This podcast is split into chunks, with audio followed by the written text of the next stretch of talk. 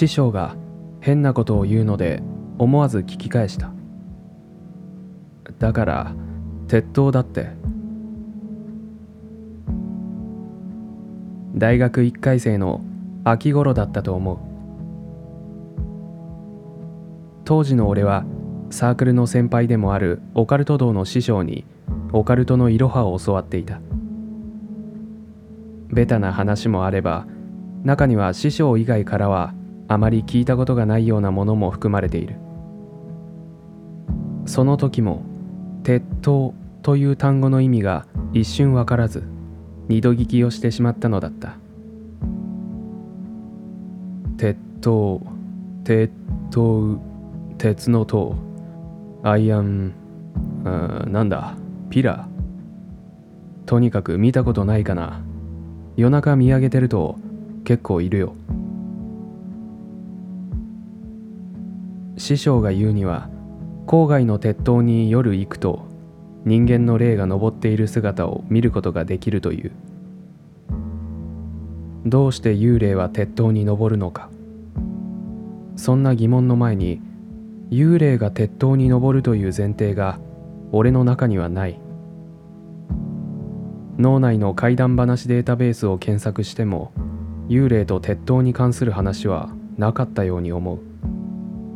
師匠は「えー、普通じゃん」と言って真顔でいる曰くのある場所だからではなく鉄塔という記号的な部分に霊が集まるのだという近所に鉄塔はなかったかと思い返したが子供の頃近所にあった鉄塔が真っ先に頭に浮かんだ。夕方学校の帰りにそばを通った高くそびえる鉄塔と送電線。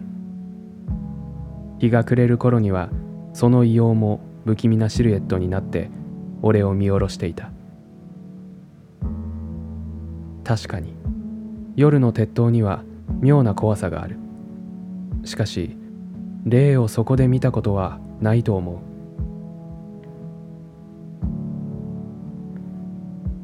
師匠の話を聞いてしまうとやたら気になってしまい俺は近くの鉄塔を探して自転車を飛ばした。いざどこにあるかとなると自信がなかったが何のことはない。鉄塔は遠くからでも丸分かりだった。住宅街を抜けて川のそばにそびえ立つ姿を見つけると近くに自転車を止め基部の金網にかきついた。見上げてみると送電線がない。ボロボロのプレートに丸抜線ハイフン12みたいなことが書いてあった。おそらく移設工事か何かで送電ルートから外れてしまったのだろう。錆が浮いた赤黒い塔は怖いというより物寂しい感じがした。というか日がまだ落ちていなかった。近所のコンビニや本屋で時間を潰して再び鉄塔へ戻った。暗くなるとがぜん雰囲気が違う。人通りもない郊外の鉄塔は見上げるとその大きさが増したような気さえする。赤いはずの鉄塔は今は黒い。それも夜の暗海色の雲の中にその形の穴が開いたような吸い込まれそうな黒だった。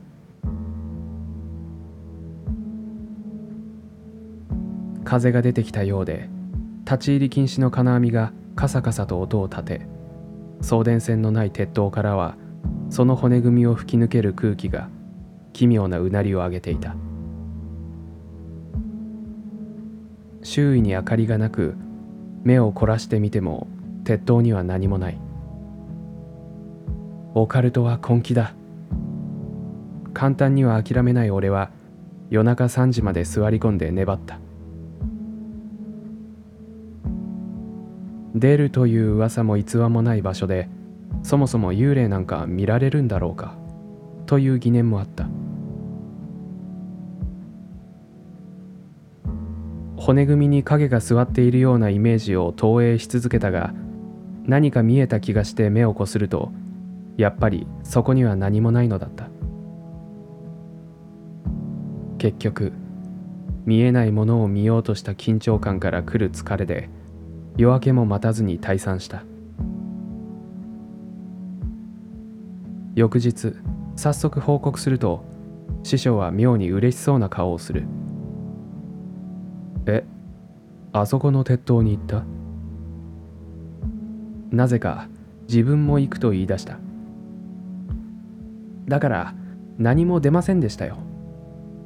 と言うとだからじゃないか。と変なことをつぶやいた。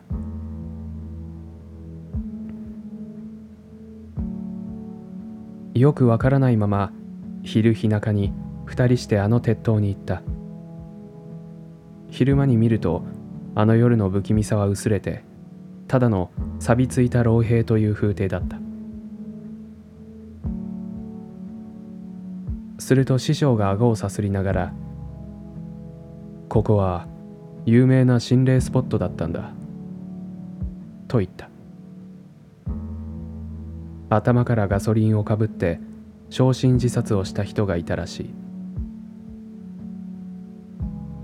夜中この鉄塔の前を通ると暑い暑いとすすり泣く声が聞こえる。という噂があったそうだ。あの辺りに黒いシミがあった。金網越しに師匠が指さすその先には今はシミらしきものは見えない。何か感じますか？と師匠に問うも首を横に振る。僕も見たことがあったんだ。自殺者の霊をここで。そういう師匠は焦点の遠い目をしている。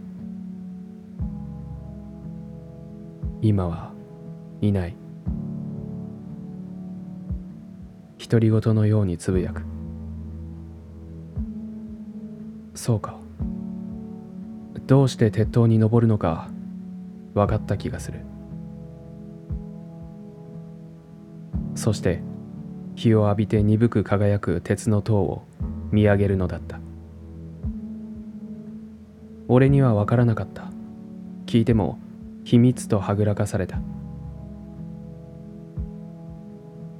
師匠が勝手に立て勝手に答えにたどり着いた命題はそれきり話題に上ることはなかった。けれど今では鉄塔を見るたびに思う。